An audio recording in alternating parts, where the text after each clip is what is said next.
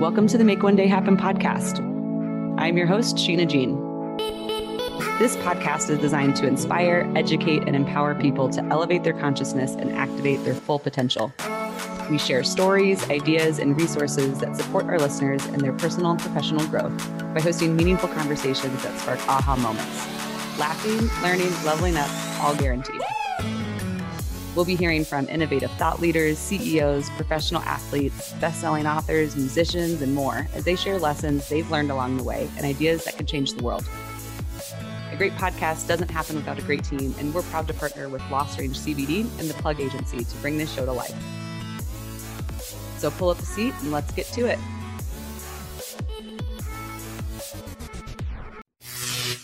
Hey yo, popping in real quick to tell you about my latest obsession, LotusWei flower essences. Hear me out on this one. I have been using these daily since April, and holy cannoli, I'm loving them.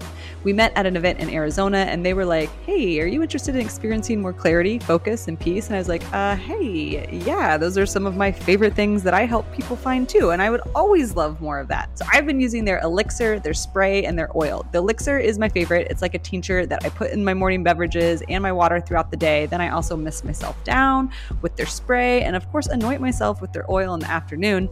Basically, LotusWei is a very easy way to add some nature back into your day, breaking up some of the interference and negative effects of our digital lifestyles. As a solopreneur living a downtown lifestyle, I need all the easy nature support I can get, y'all. So this has been amazing. Like me, you might be wondering WTF is a flower essence, Sheena. I did some research so we can all understand the difference between these and essential oils. Flower essences don't have a scent and they work through the acupuncture meridians. It's a liquid infusion of a flower or a plant's chi or life force, whereas an essential oil is distilled and extracted from the plant into a highly aromatic oil. So they have this super dope flower quiz that you look at the flower, see which one resonates most with you, which helps you figure out which of their remedies would be best for you. It's so much fun to take. Y'all know I love me a quiz. So if you want, you can head over to check them out at www.lotusway, L O T U S W I.com forward slash slash one day and use the code do it now to get 25% off the month of August. That is a steal, y'all. Now back to the show.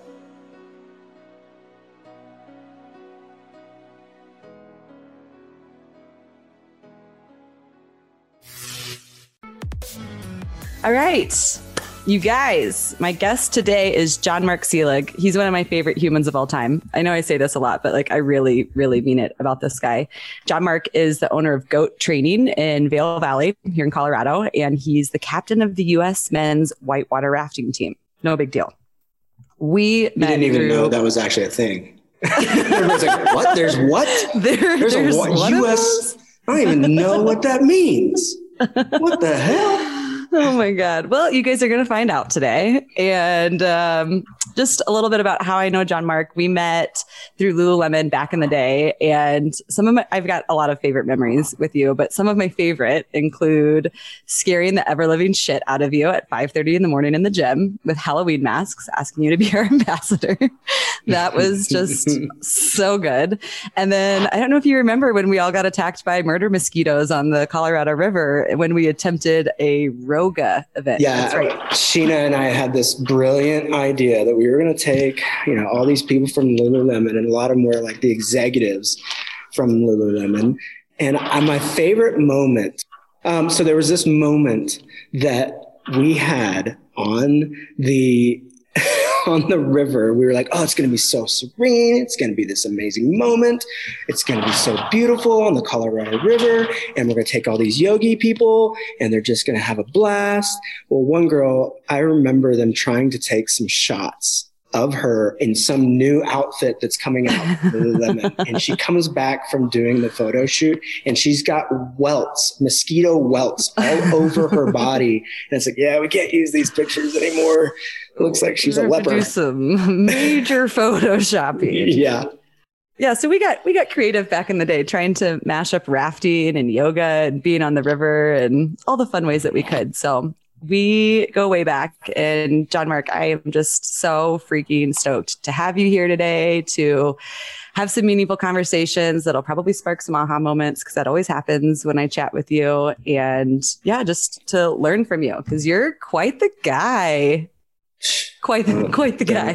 Don't I don't even know what that means, but just, thank you very much. I'm blushing. You can't see it on audio, but I am red right now. True. I just true. need to call you more often. You just make me feel just so special inside. Yeah. Aw, aw, aw. Well, why don't you tell, why don't you give just a, a quick little, who are you? Who are yeah. you to our listeners? So, yeah, that's a tough discussion, but I will kind of give you a little bit of background on I think what I've done isn't really who I am, but it'll at least give you a little snapshot into my life. Um, grew up in Phoenix, Arizona, but then moved to Texas. Um, so junior high, high school, and college in Texas. Um, and, go KU. Yeah, okay. Thank you very much, Baylor University. Um, and and I had a really interesting experience uh, growing up, trying to just continue to find myself on multiple different levels and the spiritual level, but really wanted athletics was a huge piece of my life. Realized that um, that that that wasn't going to play out as far as athletics, and um, and but still loved being active. Loved using my body and experiencing what the body can do, and have continued to kind of challenge myself on that level. But went to Baylor University and then. Uh, later on in life had some just major existential existential questions about life. Went and got uh, went and worked on my master's in theology for for years, uh, and then was a marketing director. Then I was a ski patroller. Then I owned a rafting company, and then I own a gym. I've been in the fitness industry in some manner for about 22 years. I sold the rafting company because the stress and the quality of life that I had was just diminishing. It was not worth the stress on my life and the stress on my family. And I knew that there had to be something that I could do that the joys of owning a rafting company was having all these employees that I could pour into and be a part of their lives. Um, but it continued to be such a transient culture that I couldn't continue to see those relationships um, kind of on the long term. And then the beauty of taking all these people to um, these incredible locations with rafting was definitely and connecting connecting them to nature was something that I just loved. But all of that could not supersede the idea of even like the first year, you know, we had a death on the river. And I, there's something, there's something inherently, people go do exciting adventures and I'm okay with, I mean, I'm not okay with someone dying, but I'm okay with the idea that something bad can happen on the river.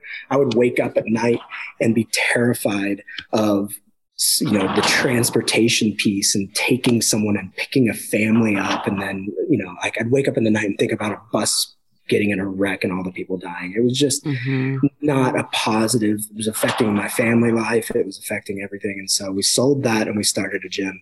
My wife was, has been in the fitness industry for years and years and she's a stud and we've always worked together, um, throughout our marriage. And, um, and we figured out a way to start a gym the way we've always wanted to. And we've continued to evolve and develop in a way that we feel as though, um, kind of speaks to how we approach life. And so that was a really long answer, but that's who I am. Yeah. I love it. I think that was a really nice way to kind of encapsulate yourself. I think you have found the answer to who am I? Maybe, okay, maybe well, not. that old lady was right then. Um, there were some really, really good things that you mentioned in there. A, I feel you on the wanting to pour into people and and resort towns um, lend themselves to be a bit of a transient nature, and that's something I really uh, struggled with as well. You know, managing part-time people who this is their third job, and you just want to give, give, give to them, but they're like, "Can I just like get my discount and go home now?" yeah, it's tough. Yeah, it's tough when you want to when you put it want to put into them. Yeah, especially when you realize that this is I'm all about the long term our gym even reflects that now. Um, I'm more about sustainable fitness that is going to be something that you do for the rest of your life, not just, hey, get a quick fix. Mm-hmm. Uh, you know, this is not a place where you just lose 30 pounds in 10 weeks or you can go run really fast. No, I want sustainability so you can do the things you love. And that was the thing that was happening at Lakota is that we realized that, you know, these, these relationships are fantastic, but how long, like, I don't know if I want to put this much effort into something that might only be for six months. And mm-hmm. for a certain time and period, I think that's great. Um, and that's just where we were at that time. And I think it definitely um, helped us in so many different levels, but we wanted something that would go a little bit deeper and longer and more sustainable. So, yeah, I think there's, you know, I, there's always things to be learned in all of our experiences, right? It's like you learn more about like what you want and what you don't want and what's good for you and what supports you in your gifts and sharing those with the world and like what doesn't. And, and I think what's cool is that, okay, also the second thing I was going to say about what you mentioned about Lakota is the first thing being the people. But the second part about owning a raft company has got to be having the gear to do that whenever you want to. That's like a fun part. No, like it's not. It's not as cool as you think. Like everybody thinks that you own a gym, you must work out all the time. Oh, you actually own a rafting company, you must be on the water all the time. No, you actually okay. have to be incredibly diligent to force yourself to go do the things that you love to do. You're gonna always have temptations to just be like, oh, well, next week, or I'm going to do this. Like, like mm-hmm. it actually has to become something that you set aside and that you put that effort into. Um, I, I got on the water less when I owned a rafting company, which is really sad. And it took me mm. to be on the U.S. men's rafting team to actually, and my wife, uh, Laura was, you know, you know, what am I acting like you don't know Laura? Um, but but I, one of the third things I was going to say about your intro was that stud is an understatement for Laura Seelig. So hey, Laura, uh, we love you, and you're like the steadiest of studs. So yeah, and and and I think she saw that need in me, and she's like, hey. You need to go. Like, I got an invite to be on the U.S. men's rafting team, and she was the first person that was like, "Yes, you need to do that." You need mm. this. Um, and so she recognizes um, what is going to keep me um, in a in a good, healthy mindset and healthy place, so then I can give back to my family. A lot of people mm. think like that I disappear and I go and travel and I go to these countries and I go to these different places and I'm and I'm away from my family for a certain period of time it, that it affects my family. They love it because when I am home, I'm so much mm-hmm. more connected and I'm I'm I'm a better version of myself, and so I can give more to them. So, mm-hmm. but it's hard God because for... a lot of people, a lot of people don't have spouses that see that. You know, it's like and instead, um, because it's a give and take. It's like the spouse needs to be able to see and make sure that both are getting that piece. And if they're not, it's going to be a very unfulfilling relationship. Yep. I can, I can amen that for sure. The thank God for having people in our lives that can help us see what we can't always see, right? Yeah. Um, like Laura and I always talk about this, and it's what's great about my wife is that she recognizes the knowing that I have. Mm. So we talk about the knowing quite a bit. It's like you can't really spot it. You don't really know why you feel it, but there's something inside you that just doesn't feel right or something feels really right. And mm. each of us can recognize that in each other.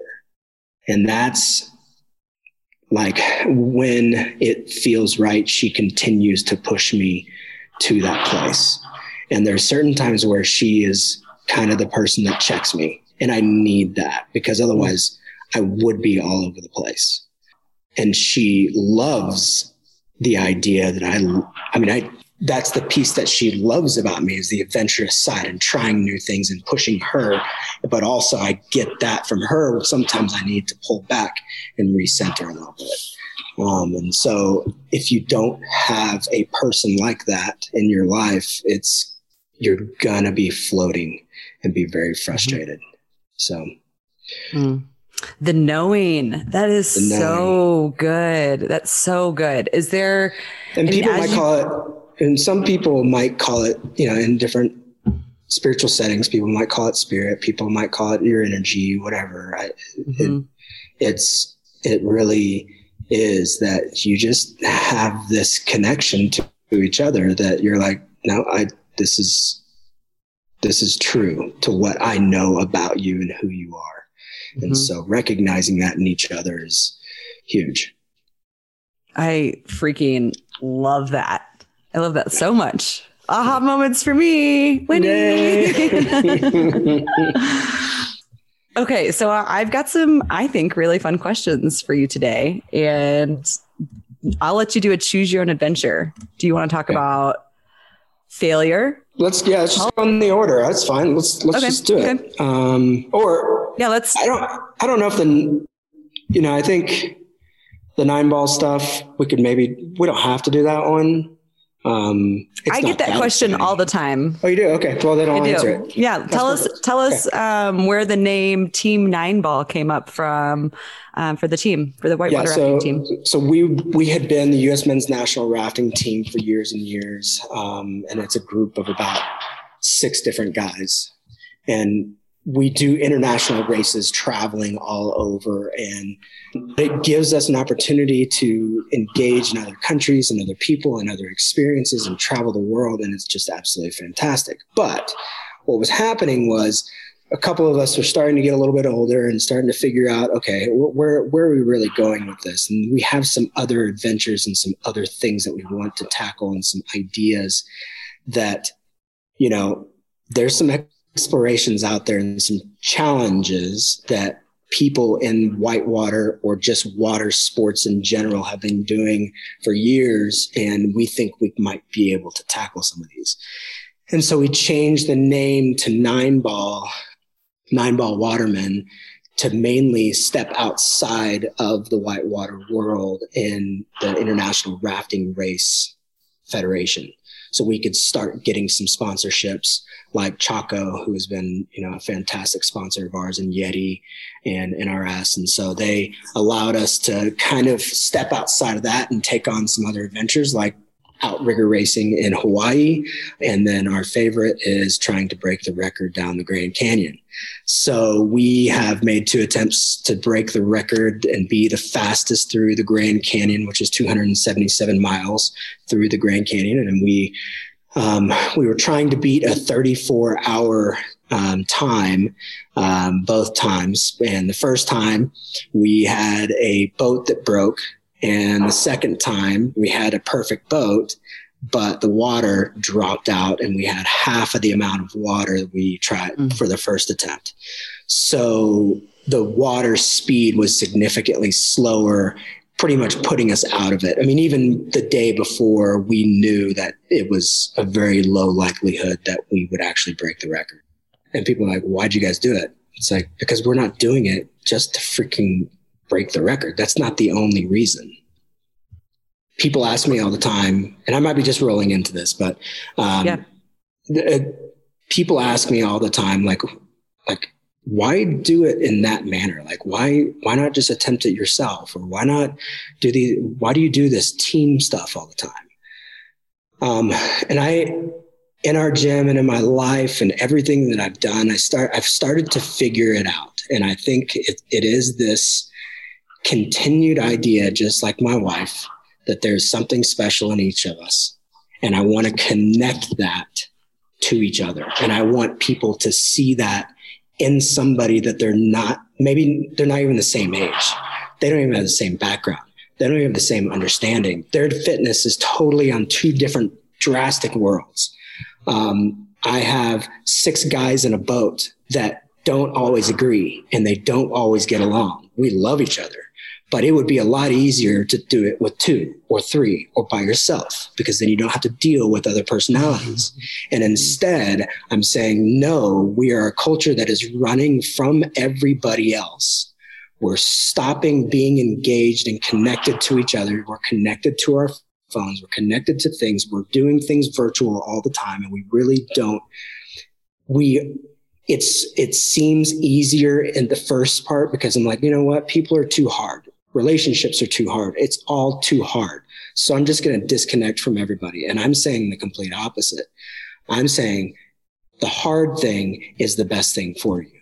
So, perfect example is I discover more about myself when I'm connected with those guys and we're trying an adventure together and it doesn't go as planned. I, and then I get to connect that. So I say it, this is um, Rob Bell. I don't know if you know Rob Bell, but he uses the term me, we, and everybody. So you discover they all kind of run into each other. Like mm-hmm. as I'm discovering more about myself, I want to connect it to others and then I can connect it to everybody. And that's what happens. That's what happened last two attempts in the Grand Canyon. I discovered more about myself as I'm struggling to, to be a good teammate in each of these experiences. I, I think individual sports and individual, individual challenges are incredible. I think there's something really special about going into nature and doing something individually. You're connecting with the ground. You're connecting with nature. I think that's absolutely fantastic um, just for me, my experience, when I have to rely on someone else to do their role and to do their part, it puts pressure on me to do my role and do my part. Mm. Also, what that does, if I tell that story of six guys battling and going through the Grand Canyon and getting frostbite and and absolutely like being starving and getting sick and and and not making it, but walking out of that canyon a better person. And I tell that story. That story connects to people way beyond just the six guys or myself. Because or, more people or breaking the record. Absolutely. Absolutely.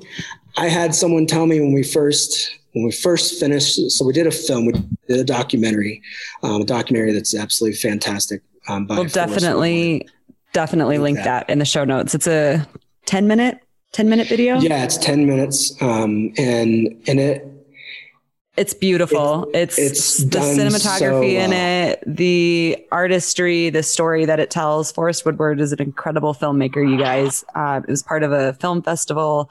So don't sleep on, on watching this edition. Shameless yeah. plug for you. Thank you.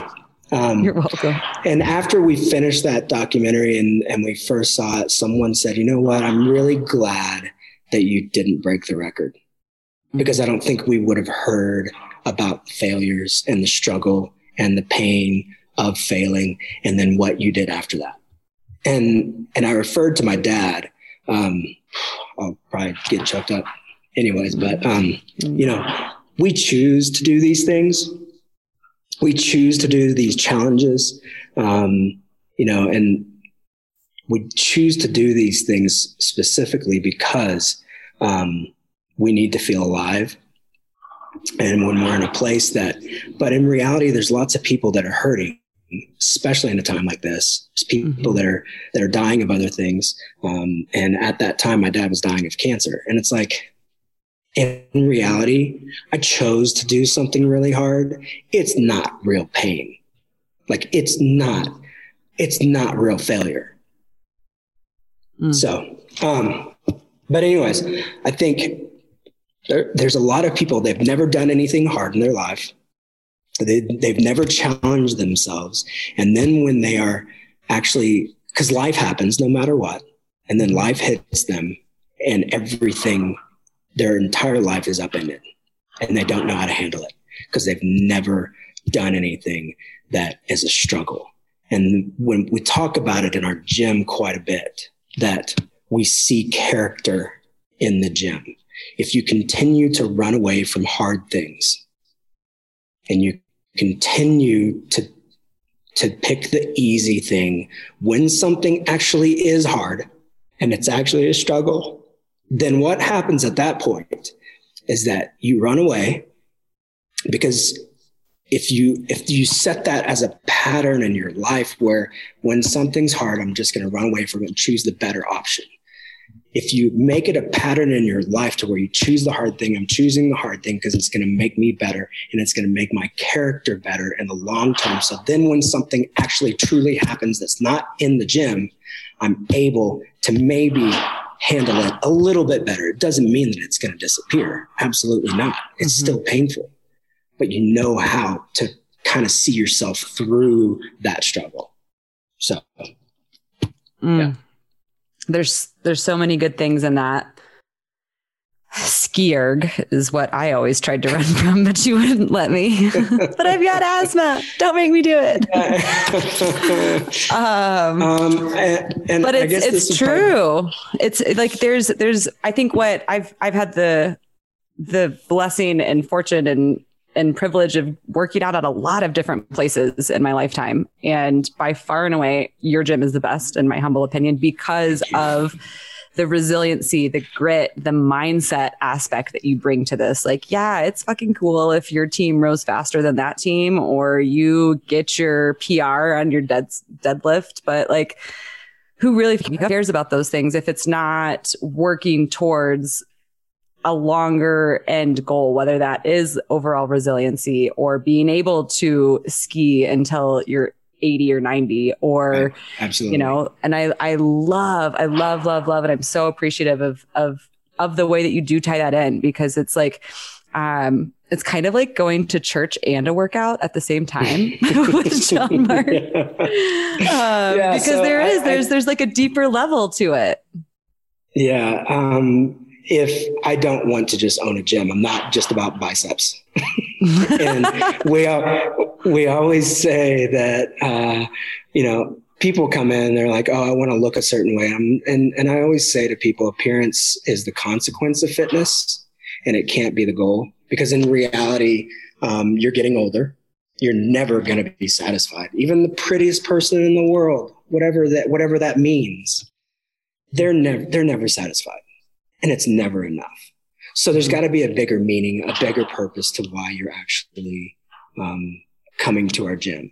And so we talk about it being something about an exploration of effort, that everything that we do and everything that we approach is built around the idea that finding the appropriate effort for the day, for the person, for that given modality, whatever the movement is, and checking yourself and making sure you are going at the correct effort for the given day some days are incredibly hard.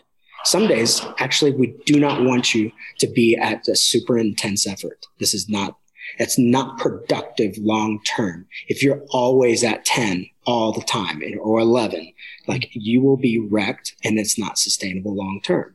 And so it really challenges people to actually check their ego and check what, like, why are you really here? What's the purpose of you being here? Um, mm. There's and there's like this self discovery. It's like a, they start to realize, okay, like you have like this 60 year old guy that's there, and you have like this 30 year old guy that's you know, it, you know, you have two different people that are like on totally two different major fitness paths um, or fitness levels, but their path is actually the same because we always talk about being trust the process that everybody's might be on a different stage of their life or their experience or their fitness, but we're all trying to progress and not necessarily lift a ton of weight. That might be, that might be something. But in reality, I just want someone to get better than the day before. And that's it. Mm. Mm. Everybody always asks, like, well, how much weight should I be lifting? I don't know. I just want you to get better than the day before. So, um, and that doesn't always mean adding weight to the bar. That doesn't always mean setting a PR on your row on a row time. That just means getting better. So either discovering something about yourself. It could mean adding weight. It could be setting a PR, but maybe today just is like, you know what? I actually held myself back because I needed that today.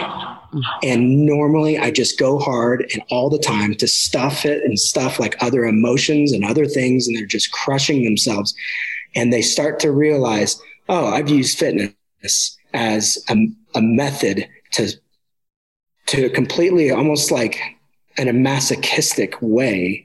It's almost like I, I equate a lot of people to people that are like they love tattoos, you know, and they just go in and they just they they tattoo every single thing because they love the pain of it. And I'm not saying people that have tons of tattoos bad thing. That's but a lot of them they actually it's a, it's at an unhealthy place because they're almost trying to stuff pain. People use fitness and they use workouts and things like that um, to mask some other pains. Um, and I want to pull that out. I want to see what our true method or purpose behind why they're doing it. And, and that might take a long time to figure it out. And most people, if I start talking like this at the gym and they're like, dude, what in the world is this freaking gym? Like, what are they talking about? I just want to freaking work out. Yeah, you're probably not going to stick around because we're, we're, we're trying to find something deeper than just uh, dumbbells and kettlebells and all that stuff. Those are just a method and a modality to get us to a place. Is there something so inherently perfect about a high bar back squat or a conventional deadlift or a clean or something? No, they're just methods to get someone stronger.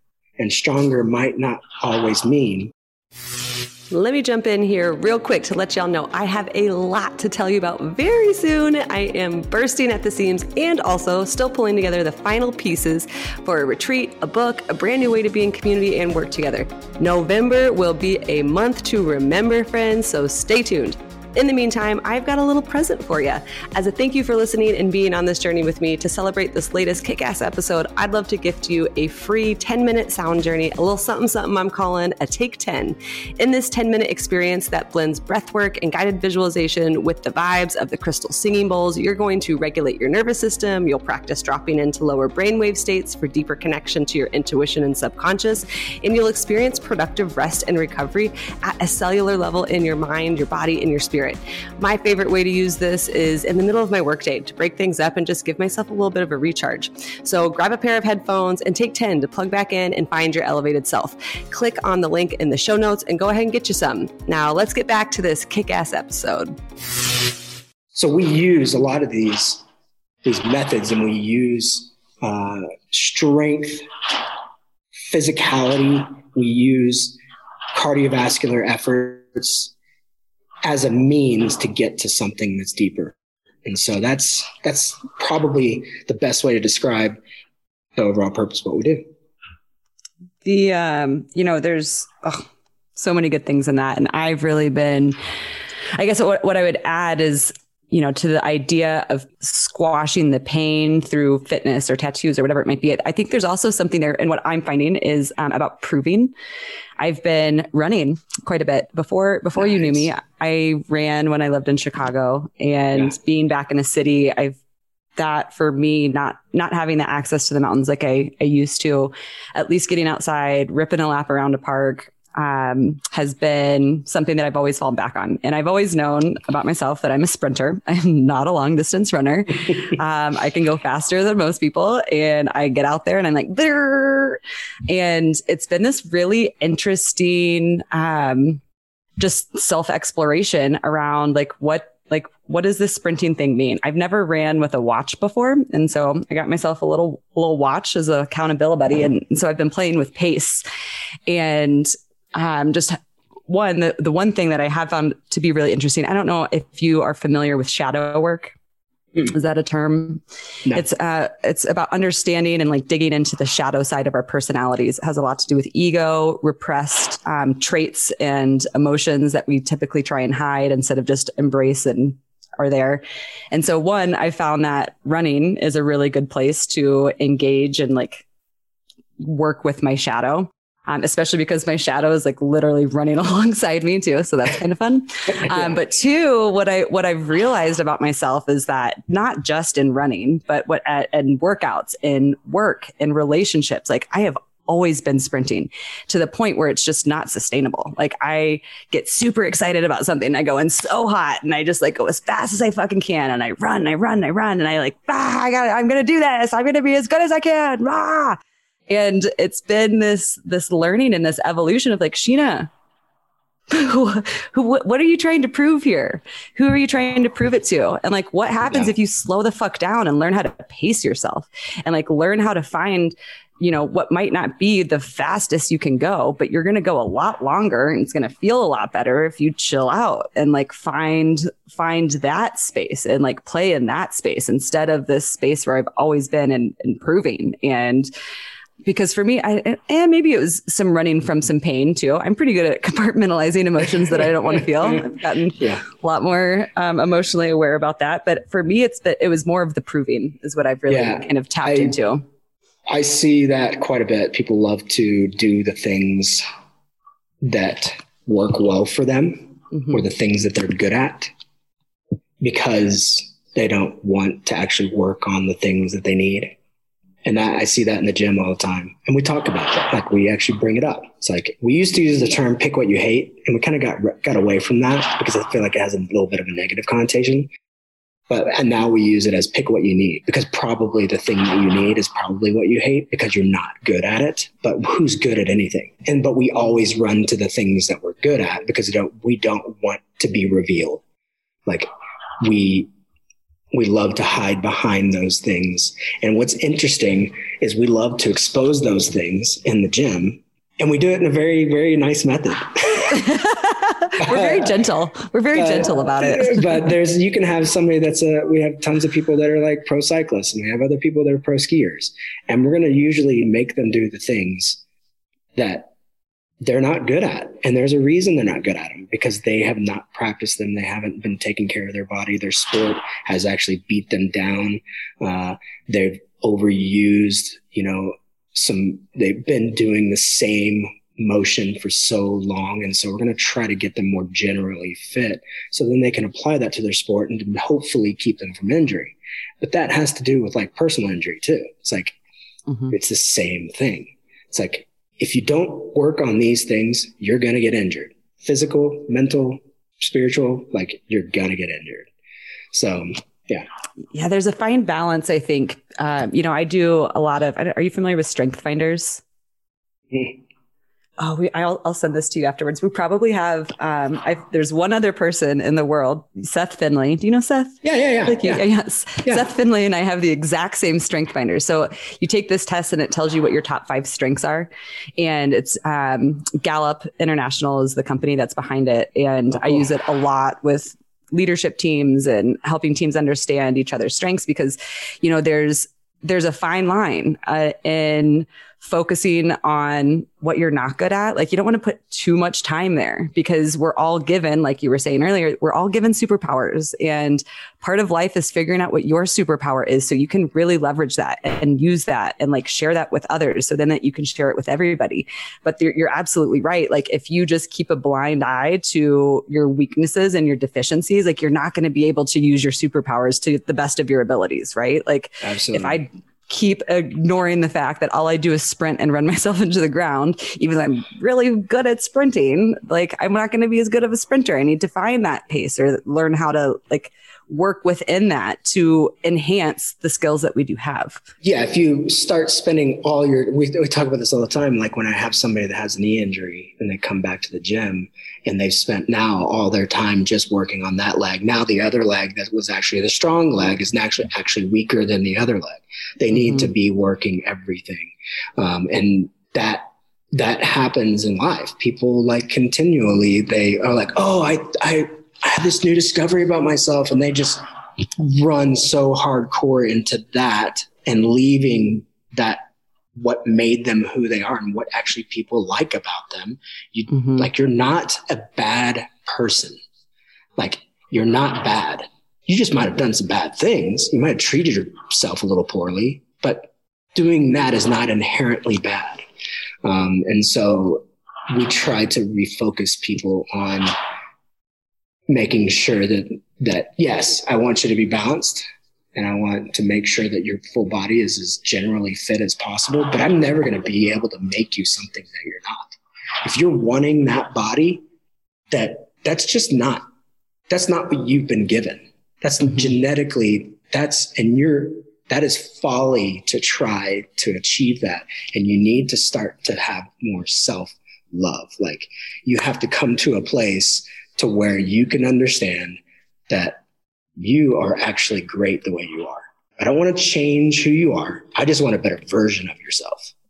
So I think there's um there's this idea that um I've been kind of really intrigued by recently and you know, I grew up in the the age of you can do anything, you can be whatever you want. Like sky's the limit. What do you want to do? And that was, that was certainly something like with vision and goals that has been like continued to push. And I've been guilty of like blue sky possibilities and like actually, what if you can't do anything that you want to because you were put here to do something specific and your job Absolutely. is to figure out what that is. I love that. That's your job is to figure out what that is. Right. Now, that's the people struggle with who what their purpose actually is for. Like they struggle with they want to be this, they want to be that, they want to be that instead of realizing I'm here to connect what I'm good at to that person. And that person's here to connect what they're good at to help me become what I'm good at. And then it's back and forth. Like it's not me versus them or me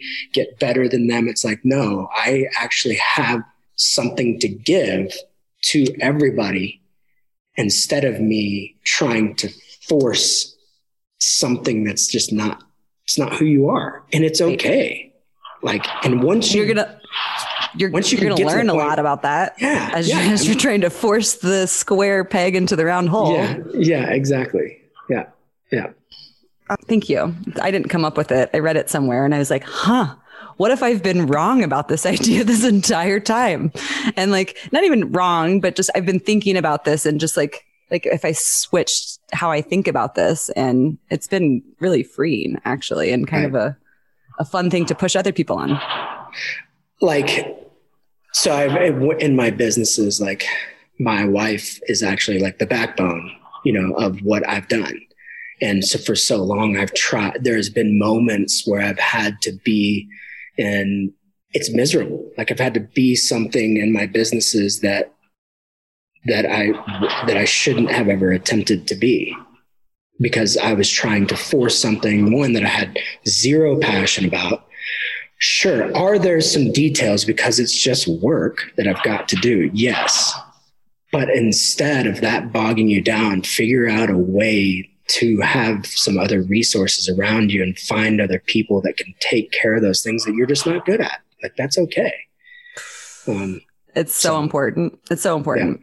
I'm gonna give a shout out to Julius and the plug agency for helping me with this podcast because that's a big reason why I haven't done it for so long. It's like I don't know how to edit. I don't know like there's so much to learn and like yeah I can learn that all, but like uh, why not just find somebody else who's really great at that and loves doing that and like yeah. you know it's it's yeah. an important part of learning learning how to let go and and support others and that's that's where that connection comes in right like now sure. he gets to use his superpower and I can use my superpower and just like sit here and have a meaningful conversation, which is what I want to do. Let's talk about superpowers. Okay. If you say okay. so. uh, so uh, you asked if I had superpowers. We all I, do. We all do. We all do. Yeah. Um, I think I've had, and I kind of touched on it at the beginning of the conversation, the idea that I have this innate ability to kind of help people. Like, I'll be like, super connector. I am super connector. I love connecting people to themselves, to others, and on a global scale to something mm-hmm. bigger. And and I didn't realize that until probably the last three years, four years. Mm-hmm. Um, just like, but I've always done it. You know, mm-hmm. we've talked about this before, Sheena, that you know, I felt so bad that I hopped from one thing to the next, to the next, to the next. And then reality, there's like this, there is this continual thing that no matter what the business was, no matter what the job was, um, I always love connecting to people and building relationships with people so I can give something to them. They can give something to me and I can connect them to others. Mm-hmm. And that that is that is that piece that I think that no matter what I do, will I continue to own a, a, a gym forever? Probably in some capacity. Will I be working at a gym when I'm 60? No. I mean, um, but I'll be, be involved the most badass 60 year old at the gym. but in reality, I don't know what I'm doing in 10, 15 years from now. Mm-hmm. But I know that that piece that element of my superpower, you know, is always going to be in the recipe. Like that's, that's gonna be the main ingredient to everything that I do. Mm-hmm. So. How, you know, you mentioned that it's been the last like three, four years that you're really kind of connecting into this? Like how, how'd you go about finding and like discovering that this is something that you're really gifted at and need to continue to incorporate into your life and figure out how to leverage and use it? Yeah, I would say so often I, I was trying to always figure out when you look at different models so often you're like, oh, well, what, how should we model ourselves like this? And then we should model ourselves like this. And I'm going to learn from this guy. Well, this didn't work. Let's try this now. And I started to realize, no, I can take this from that and I can take a little bit from this and use that and we can be our own thing. And that's, I think, um, I've got so many silly certifications. I mean, out my wazoo. We spend so much money like like traveling, well, not anymore, but we would travel and spend time with the best coaches and best, you know, best lifting coaches and the best exercise physiologists. And the, we, we were learning from all these different people. And what the way that I treated it at first is I was jump to this one, be like, we're all this. Now this is the method we're going to use. Oh, we're all this. This is the method we're going to use. And instead we, we just started going, no, this doesn't fit for our community. It doesn't fit for our people. It doesn't fit for uh, a mountain environment. It doesn't, we're not in a city. Um, we're in the mountains. We're, we are our own deal.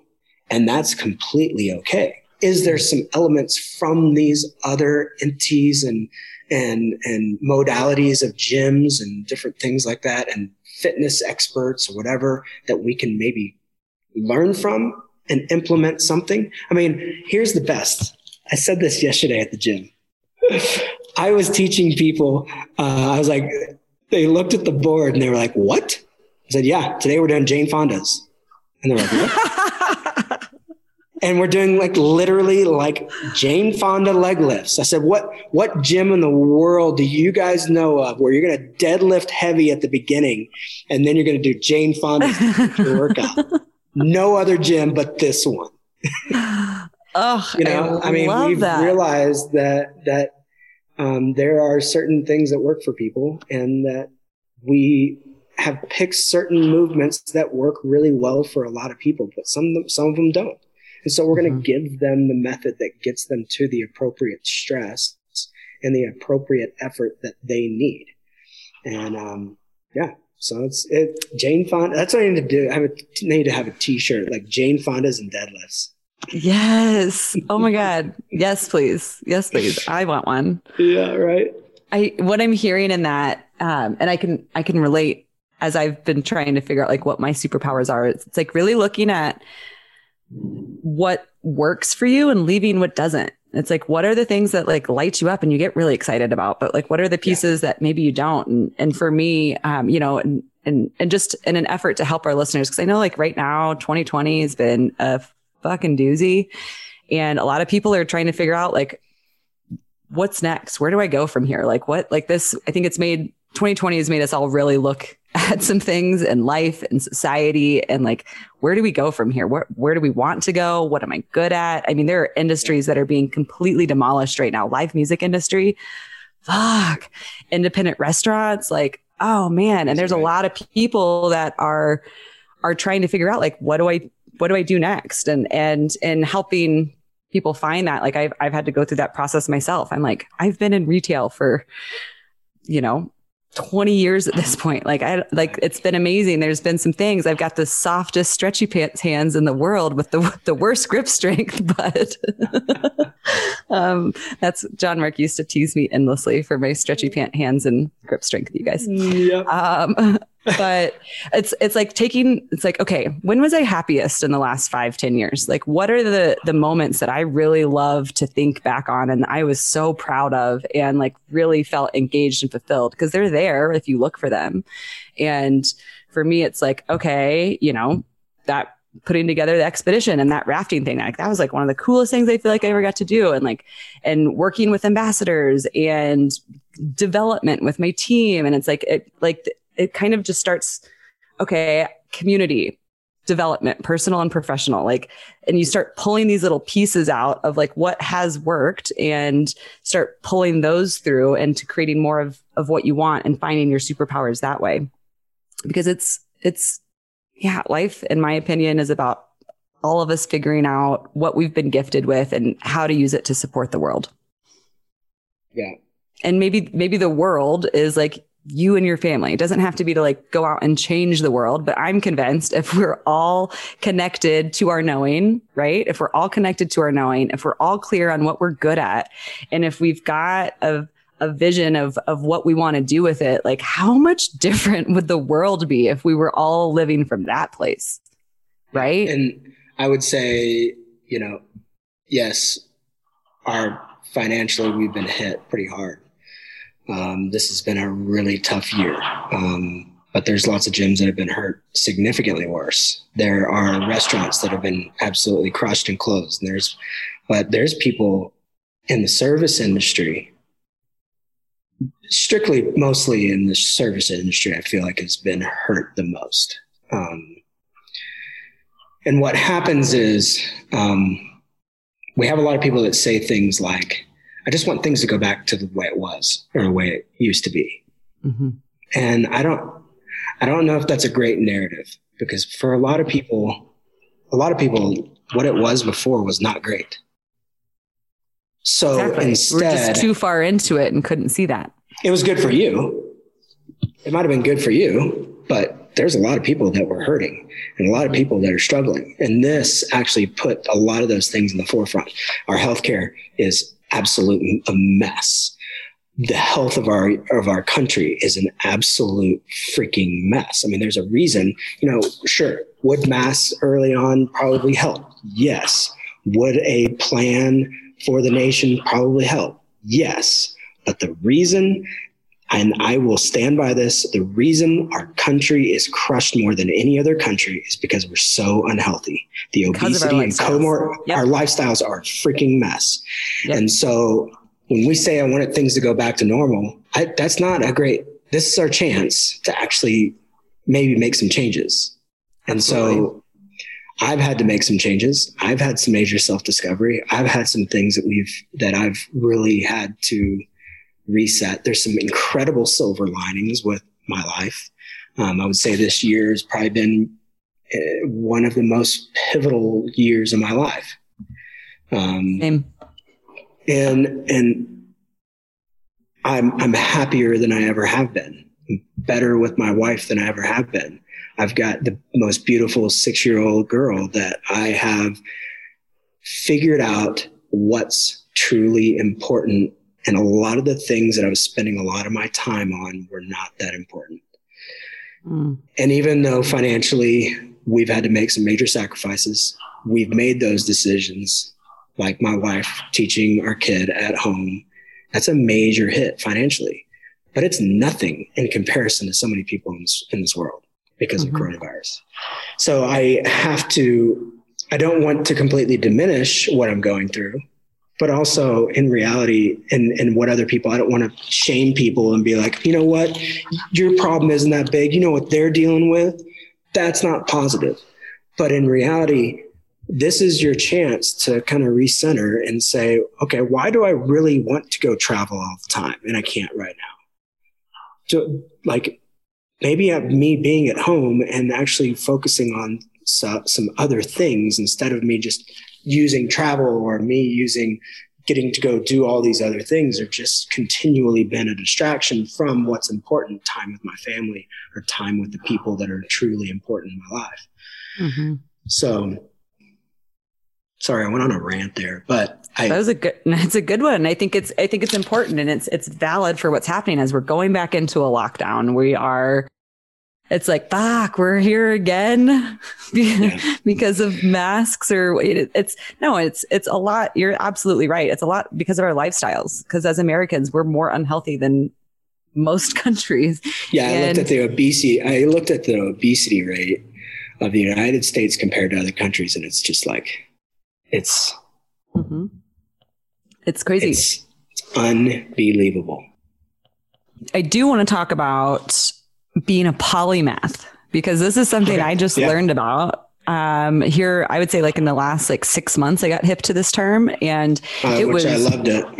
revolutionary for me. And Yeah. for, for you guys listening, a polymath is, um, someone who is good at a lot of things and embraces that. And that's something I think that John Mark and I, when we first met, we were both amazed and like felt comforted as, as fellow humans that have, you know, air quote, bounced around, um, gone from job to job, played every single sport, done music, drama. I mean, you name it. I've literally done like everything. And then finding someone else who has the same thing. I mean, some of my favorites of yours that you haven't mentioned yet.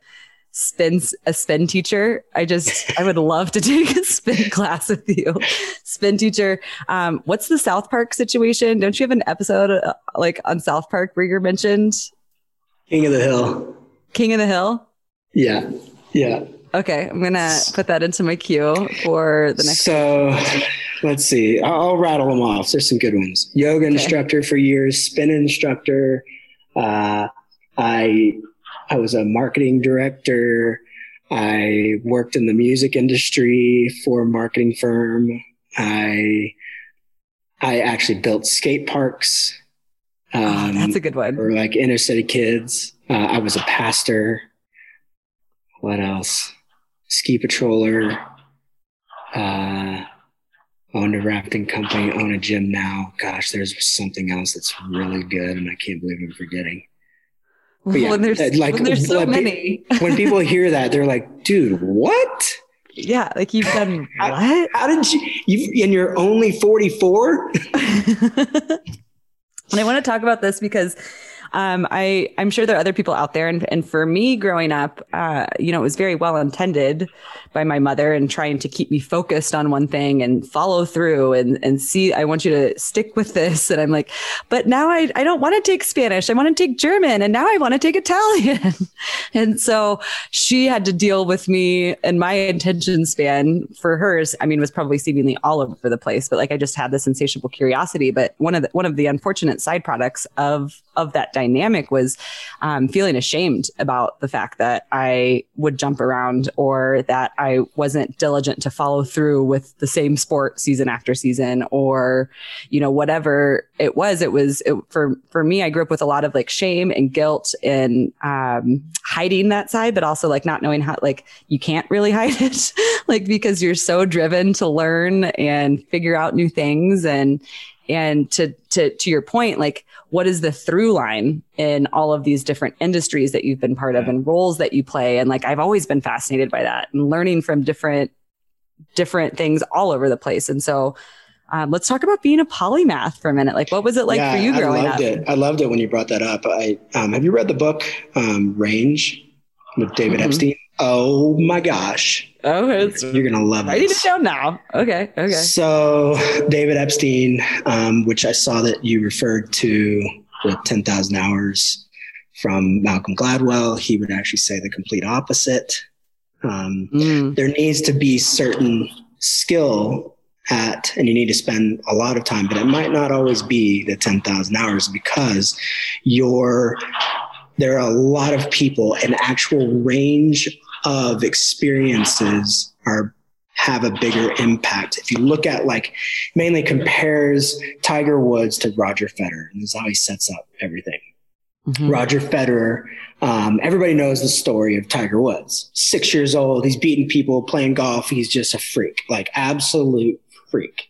No one knows the story, and so everybody changed in sports in general, in children's sports. They changed everything. They're like sports specialization, sports specialization. That's why kids are playing, going to these hockey camps and disappearing, and they're going to soccer clubs. They're playing Mhm. year round, and they're seeing injuries go up like crazy in kids and they're Really? getting burned and they're getting burned out because Mm. they they don't have any love in the sport and they don't have anything else but that. And that's the only thing they live and breathe and that's all they do.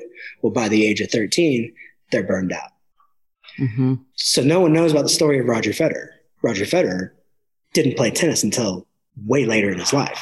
His mom was a tennis coach begged his her son please come play tennis. He hated tennis played soccer played rug or played rugby um, played all these other sports and then finally he's like ah i'll go play tennis for a little bit I mean, obviously, he crushes it. I mean, and yeah. and and here's the biggest piece to it.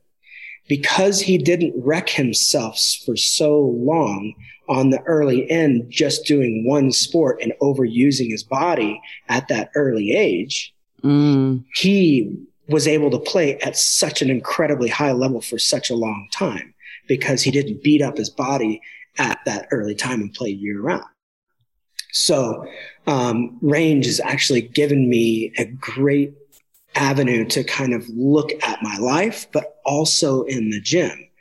I don't want people to overuse themselves because in reality, they can't just do the same thing. You can't just play, you can't ski every single day and you can't bike every single day.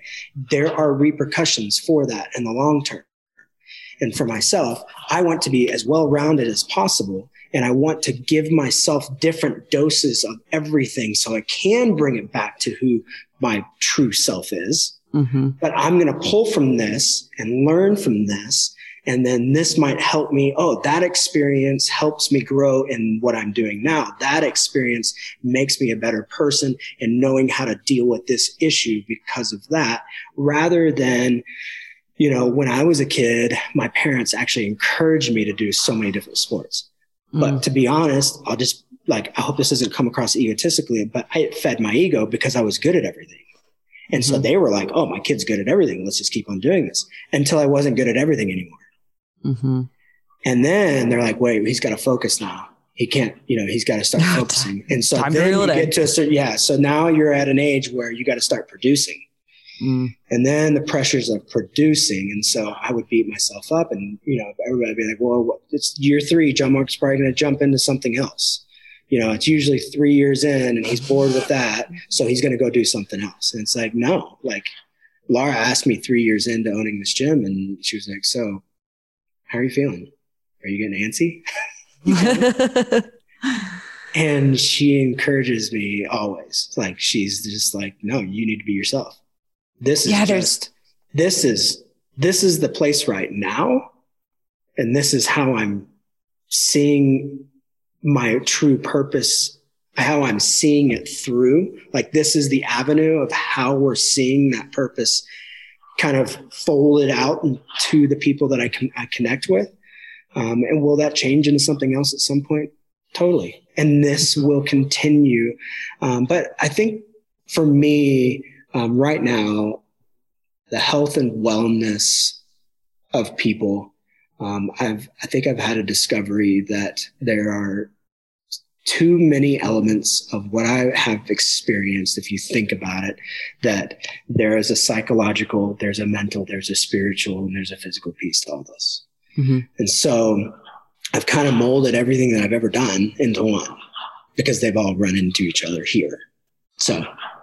I could I could not agree with that more. Um, mm-hmm. There's, I'm really excited to check out Range. And if you guys aren't familiar with Malcolm Gladwell and his theory on 10,000 hours, very quickly, it's basically the idea that like Michael Jordan has put well over 10,000 hours into becoming the greatest basketball player of all time. And that a, a cellist, you know, a world class cellist is going to play the cello at least 10,000 hours. And so this, it's kind of helped it's like helped and hurt society a little bit because I think as a society, you know, or just as humanity, you know, you used to be able to do anything and everything. Einstein and Da Vinci and all those cats, they got to do everything and that was celebrated. And we've gotten to this space where it's like very like you have to be super specific. And and what I see now is, you know, people are like, ah, I've always been in the restaurant industry. I don't know what I would want to do differently, or I've always worked in event production and live events and I don't know what I want to do differently and it's there's this like holding back and like this is what I've been doing so this is what I need to keep doing because it's what I'm good at and helping people understand that like there's a lot of value in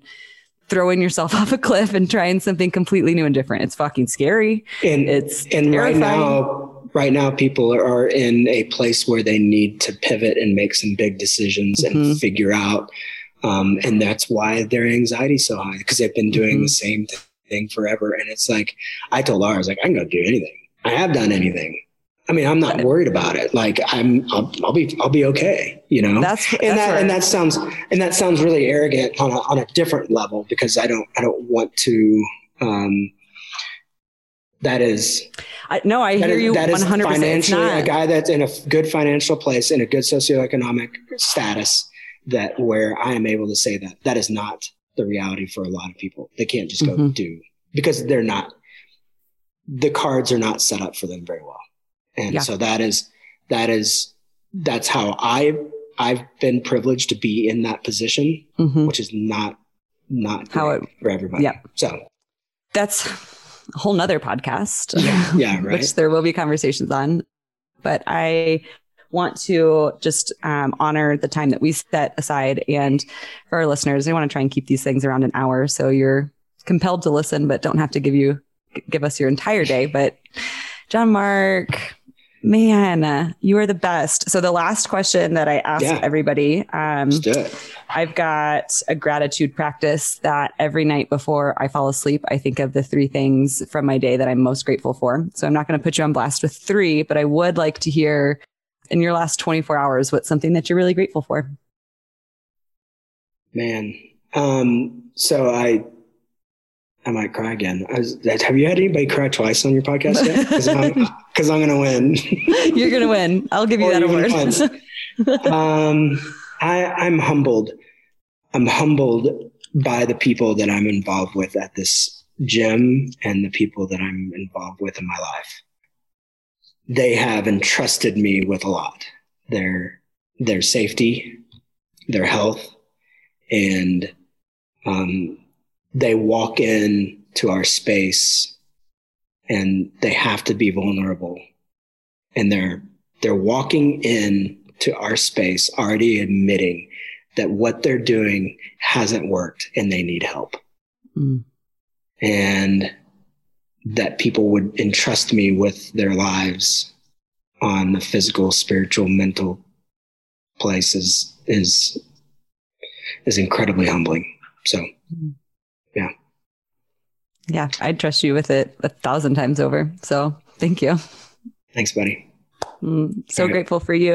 Um, give Lauren Bowen big hugs You and bet. kisses for me. And bet, um, we'll look forward to talking Love with you soon. Love you too. okay Bye. And that's a wrap. We want to hear from you guys. So tag at Make One Day Happen on Instagram and share your biggest aha moment or one thing you can take from this episode and put into action today. If you're ready to go to the next level, I'm currently taking on new one on one coaching and team development clients. Head over to www.makeonedayhappen.com to learn more and book a free breakthrough session with me. Your word of mouth is wildly appreciated in helping us share these conversations with the world. I get so many of my podcasts I listen to from my friends' recommendations. So if anything resonated with you today, send it to someone else who you think would like it too. I know that every podcast out there asks you to subscribe and leave a review, and that's because it really helps us get these shows out there. So please go hit that subscribe button, leave us a review. Every other week, we'll pick our favorite review and hook that person up with three full sized Lost Range products and a Make One Day Happen goal setting kit. A big thank you to Lost Range. Remember to head over to www.lostrangecbd.com and use code Make One Day Happen for free prezzies, and we'll give 10% of your purchase to Last Prisoner Project. We know you've got a lot of choices when it comes to picking a podcast out there to listen to, so we're so grateful you chose us. Until next time, y'all, peace. Thank you for listening to this episode. If you or your company are looking to jump into the podcast world, now is the time. The Plug Agency is here to connect you to the full power of podcasting. You just record and leave the rest to us.